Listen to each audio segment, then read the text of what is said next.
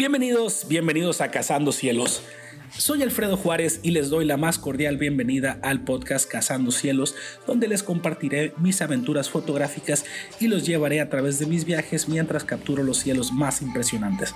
En este episodio inaugural les quiero contar sobre mi pasión por la fotografía y cómo es que comencé cazando cielos. También les daré algunos consejos y técnicas para ayudarles a mejorar sus habilidades fotográficas, pero sobre todo que les sirva este espacio de inspiración para encender su chispa creativa. Así que si están listos para unirse a mí en esta aventura emocionante, comencemos Caseando Cielos. Bienvenidos. ¿Qué tal? Mi nombre es Alfredo Juárez, soy originario de Culiacán, Sinaloa, en el noroeste de México y llevo cazando cielos por algunos años ya. Les quiero contar cómo fue que comenzó mi experiencia y cómo fue que cambió mi forma de ver la fotografía en junio del 2020, un visitante cósmico llegó a la Tierra y estoy hablando del cometa New Wise. Y bueno, no es que llegó precisamente porque en realidad solamente pasó por los cielos de nuestro sistema solar y fue un evento sin precedentes, un evento astronómico sin precedentes porque fue un cometa bastante brillante, se acercó muchísimo a la Tierra y pudimos verlos con nuestros propios ojos sin necesidad de utilizar binoculares o cámaras especiales o telescopios. Este cometa New Wise lo pudimos ver con nuestros ojos en cielos muy oscuros o en cielos no tan oscuros y fue una experiencia que probablemente nunca vamos a olvidar. Y es que el cometa New Wise no volverá a pasar por el sistema solar dentro de 6800 años y desde que comencé a ver las fotografías de este cometa circulando en redes sociales, yo sabía que debía tener mi propia fotografía del cometa. Y es que, como les digo, es un cometa que no vuelve a pasar por el sistema solar dentro de 6800 años y yo sabía que tenía que ser parte de la historia. Entonces, con radar en mano, ya que teníamos muchas nubes cubriendo todo el estado de Sinaloa. El monzón es un evento meteorológico que cubre de nubes casi todo el noroeste del país. Pues en junio del 2020 no era la excepción. La realidad es que Sinaloa estaba cubierto de nubes en la última semana que el cometa Neowise iba a ser visible. Y pues con radar en mano tomé mi equipo fotográfico y agarré carretera buscando un pequeño hueco en el cielo para poder fotografiar al cometa Neowise. Y así fue como recurrí desde Culiacán hasta Los Mochis, luego bajé hasta Escuinapa y me regresé terminando por allá en el sexto día en las playas de Nuevo Altata.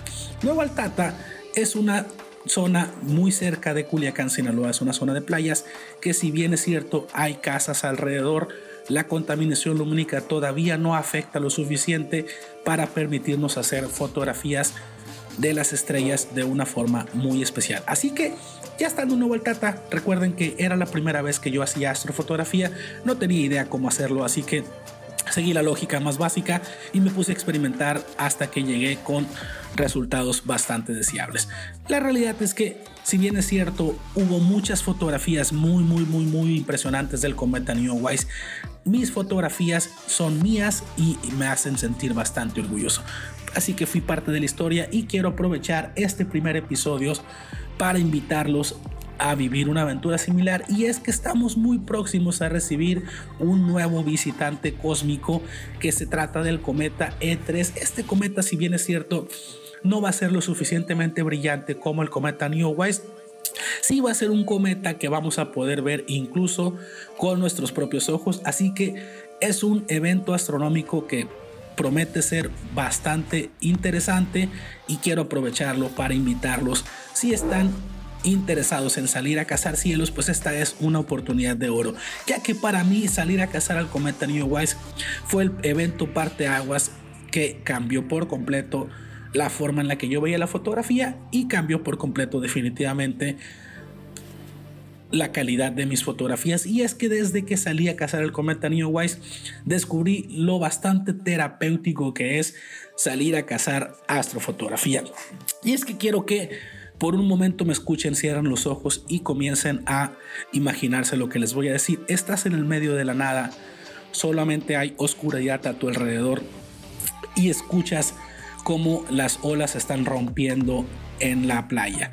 Es un evento impresionante. Estás ahí, sientes la brisa del mar, volteas a ver a tu alrededor y no ves nada más que oscuridad.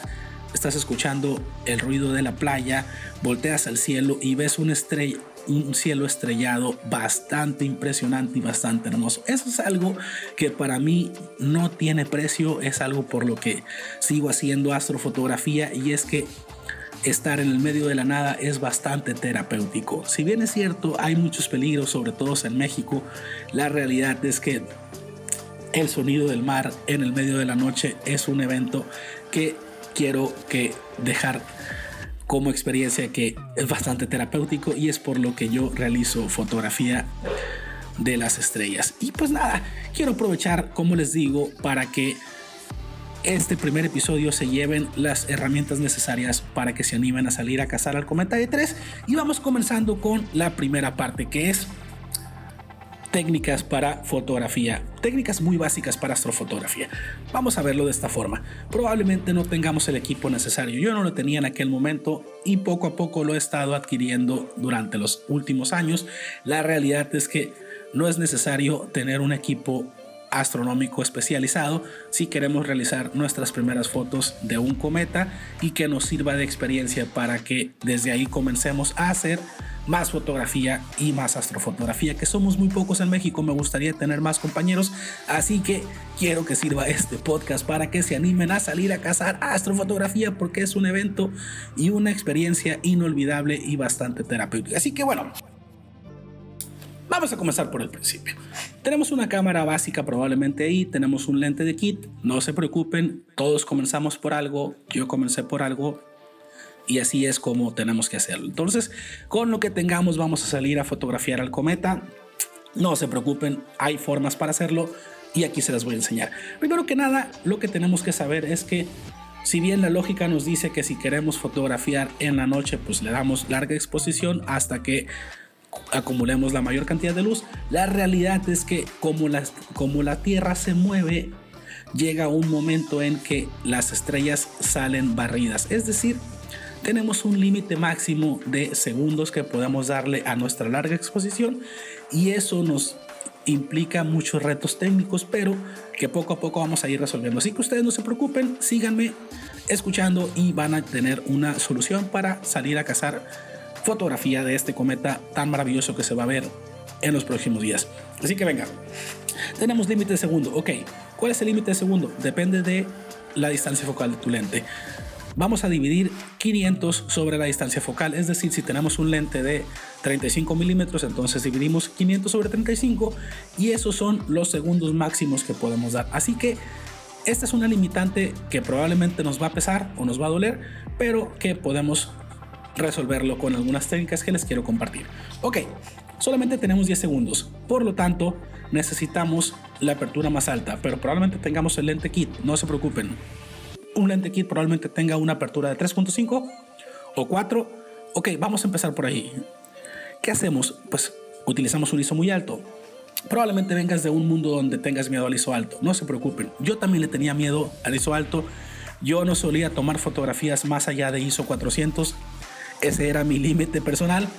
Pero la realidad es que descubrí en estos años de fotografía que podemos utilizar ISOs 2500, ISOs 3200 con las cámaras modernas y las fotos salen bien. Si bien es cierto, un ISO muy alto como un ISO 3200 probablemente en algunas cámaras genere mucho ruido, la realidad es que vamos a utilizar técnicas especiales, aunque no tengamos el equipo necesario, para contrarrestar estas limitantes. Todo es un tema de competir contra las limitantes técnicas y en este podcast quiero aprovechar todo lo que he aprendido para hacérselos más sencillo y que no tengan que pasar por todo lo que yo pasé. Va, entonces no le tengan miedo a utilizar un ISO muy alto. Vamos a empezar por ISO 3200. Hay algunas cámaras modernas como la Sony que podemos utilizar incluso un ISO 4000 o un ISO 5000 o las Canon, incluso las, las Rs eh, traen muy buena calidad y muy buen manejo de ISO. Así que si usted tiene una cámara nueva o una cámara moderna, no le tenga miedo a utilizar un ISO muy alto es probable que las fotos vayan a salir bien. Entonces, vamos a verlo de esta forma. Comencemos con un ISO 3200 para hacer nuestras fotografías del cometa E3. Ya tenemos el límite, ya, ya sabemos que podemos utilizar fotos de no más de 10 segundos o probablemente tu lente es un poquito más grande, entonces eh, probablemente podamos utilizar 15 segundos, ¿no? Entonces, venga de esta forma. Tenemos lo básico, tenemos eh, nuestro tiempo de exposición límite que son 10 segundos o 15 segundos. Tenemos la apertura máxima que probablemente sea un F4, no se preocupen. Y tenemos su ISO 3200. ¿Qué vamos a hacer para contrarrestar el hecho de que no tengamos el equipo necesario para hacer astrofotografía? Lo que vamos a hacer es, una vez que tengamos encuadrada nuestra composición ideal y para hacer la composición, pues quiero que primero que nada sepan hacia dónde apuntar. No es que el cometa E3 muy probablemente, según la trayectoria que está mostrando en estos momentos, va a estar hacia el norte. Entonces, donde sea que se encuentren en estos momentos, si bien salen a carretera para buscar un cielo un poquito más oscuro, apunten hacia el norte, busquen algún paisaje que, que se vea interesante, que acompañe al cometa. A lo mejor pueden poner al cometa arriba de un árbol o arriba de algunas rocas, qué sé yo. Dejen volar su imaginación para plasmar una fotografía que genere que genere mucha emoción en sus espectadores. Y es que eso es algo muy importante. Voy a abrir un paréntesis en este momento. Una fotografía tiene que dejar muchas preguntas al espectador. El espectador tiene su, su mapa mental de experiencias y su mapa mental de emociones. Nuestras fotografías tienen que generar recuerdos en ellos que probablemente tú no lo sepas, ni yo lo sé pero son recuerdos muy propios de ellos que se disparan al ver una fotografía nosotros y para poder lograrlo, y eso es algo muy importante, nuestras fotos siempre tienen que evocar sentimientos y es algo que tenemos que pensar al momento de hacer nuestra foto y para hacerlo pues lo hacemos a través de la composición. Y pues va ya estamos en el medio de la nada, ya sabemos que tenemos que apuntar al norte, ya tenemos por ahí nuestra composición ideal, a lo mejor vamos a poner el cometa encima de algún árbol o encima de alguna roca o sobre el mar, ustedes saben cómo van a van a planear, van a diseñar su composición, eso es algo muy importante. Lo primero que vamos a hacer pues es hacer unas cuantas tomas de prueba porque queremos saber que realmente estamos apuntando dónde está el cometa. Entonces vamos a hacer unas tomas con estas, con estas este, settings que les di. Su, su, tiempo de exposición máximo, ya sea 10 segundos, 15 segundos, 20 segundos, dependiendo la distancia focal de su lente. Ya saben, dividir 500 sobre la distancia focal, 500 sobre 16, 500 sobre 24, 500 sobre 35, 500 sobre 50, dependiendo de la del resultado que te dé esta división, pues es el tiempo máximo de segundos que puedas utilizar sin que las estrellas salgan barridas. Muy importante mencionar que las nuevas cámaras mirrorless, específicamente las cámaras con muchos megapíxeles, ya sea una cámara de 45 megapíxeles o 60 megapíxeles, es probable que la regla de los 500 no funcione y aún así sigan saliendo las estrellas barridas. Si tú eres una persona afortunada que tiene una cámara de estas, entonces tu número de la suerte va a ser el 200. Vas a dividir 200 sobre la distancia focal de tu lente y así es como vas a saber el número máximo de segundos que le puedas dar. Va, entonces hacemos la primera prueba, hacemos unas fotos de prueba y vemos que el cometa sí está donde creemos que está o al menos sí sale en la foto, ¿no? Que eso es muy importante. Ya una vez viendo el cometa, probablemente vas a querer acomodar de nuevo tu composición para mover el cometa un poquito en alguna posición que te guste más.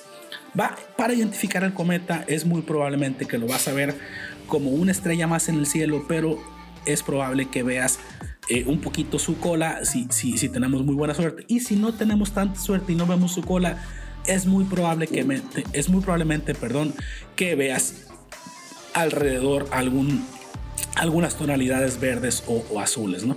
Entonces, es muy importante que hagamos nuestras fotos de prueba porque tenemos que estar 100% seguros que el cometa sí está donde queremos que está. Y, y, una vez que ya tengamos la composición ideal, ya sabemos que el cometa sí está ahí y ya está todo perfecto, entonces lo que vamos a hacer porque no tenemos equipo especial es tomar fotos como locos. Y cuando digo tomar fotos como locos me refiero a que tomen 100 fotos, tomen 200 fotos, tomen 300 fotos. Todas las fotos que puedan tomar de la misma composición les va a ayudar para contrarrestar el hecho que no podemos hacer largas exposiciones de 3 minutos o de 2 minutos o de 1 minuto, ¿no? Un Star Tracker es una es un dispositivo que va entre, la, entre el tripié y la cámara y lo que hace es girar la cámara de tal forma que la cámara vaya siguiendo las estrellas y podemos hacer exposiciones muy largas. Y de esta forma pues nos olvidamos de la regla de los 500, ¿no? Entonces no tenemos el Star Tracker, no se preocupen, no es necesario que vayan y corran a comprarlo. Si pueden hacerlo, pues obviamente qué chingón y felicidades por eso. Vayan a hacerlo, probablemente si alcanza a llegar. Si no, no se preocupen, no pasa nada. Lo que vamos a hacer es tomar muchas fotografías para contrarrestar la limitante del tiempo de exposición. Y entre más fotografías tomemos, más tiempo de exposición vamos a tener. Es decir, vamos a utilizar algún software especial para hacer el stacking de las fotos. Podemos iniciar con el mágico Photoshop que probablemente que ya lo tengas. Y si no hay otras herramientas especializadas para astrofotógrafos que te permiten hacer stackings un poquito más profesionales. Si tienes alguna duda quiero aprovechar para mencionar que mis mensajes en redes sociales están abiertos trato de leerlos todos si tienes alguna duda y quieres saber más cómo realizar astrofotografía o bien ya te fuiste a cazar el cometa, ya tienes tus 200 fotos y quieres saber qué, qué hacer con, con, esas fotos para editarlas, mándame un mensaje. Mis redes sociales en Instagram y Twitter son Alfred con KJV, KJV. En Instagram y Twitter me puedes escribir un DM y con mucho gusto voy a ayudarte a resolver las dudas que tengas. Entonces, quiero aprovechar este espacio para invitarlos a salir a cazar cielos. El cometa E3 es una buena oportunidad para hacerlo y es, una, es un buen pretexto para comenzar. La realidad es que no necesitas que sea el cometa, te puedes lanzar el fin de semana si quieres a hacer cacería de cielos, si quieres buscar astrofotografía o paisaje. Este episodio es específicamente para invitarlos a generar esa chispa creativa para que se lancen a la aventura. Pero los demás episodios vamos a platicar sobre técnicas de composición, vamos a platicar sobre técnicas de paisaje, sobre técnicas de Vía Láctea, sobre técnicas de, de animales salvajes. Vamos a platicar sobre fotografía en general. La realidad es que si bien últimamente mi trabajo más prominente es en astrofotografía. A mí me gusta me gusta andar entre género y género, descubriendo y sobre todo empujando mis límites al máximo. La realidad es que la carrera fotográfica siempre es una competencia contigo mismo y, y esa competencia pues es muy importante que nunca se te olvide que la competencia es contigo y únicamente contigo. Hay muchos fotógrafos en el mundo, déjenlos ser fotógrafos, no pasa nada. Tú competencia es contigo mismo. La idea es que te superes cada vez que sales a hacer fotografía y eso es algo que yo he venido haciendo desde que comencé haciendo esto de forma consciente.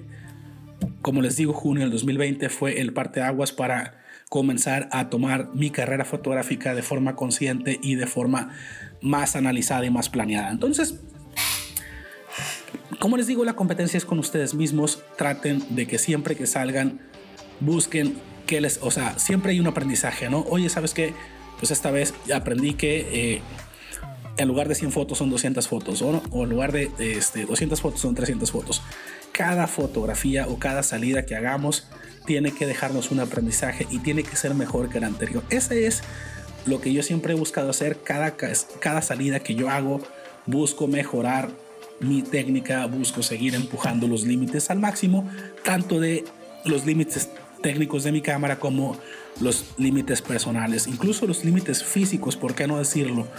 Ir a, ir a lugares como, como, como, como los que visito, pues muchas veces implican retos físicos más allá de los retos técnicos de la fotografía misma.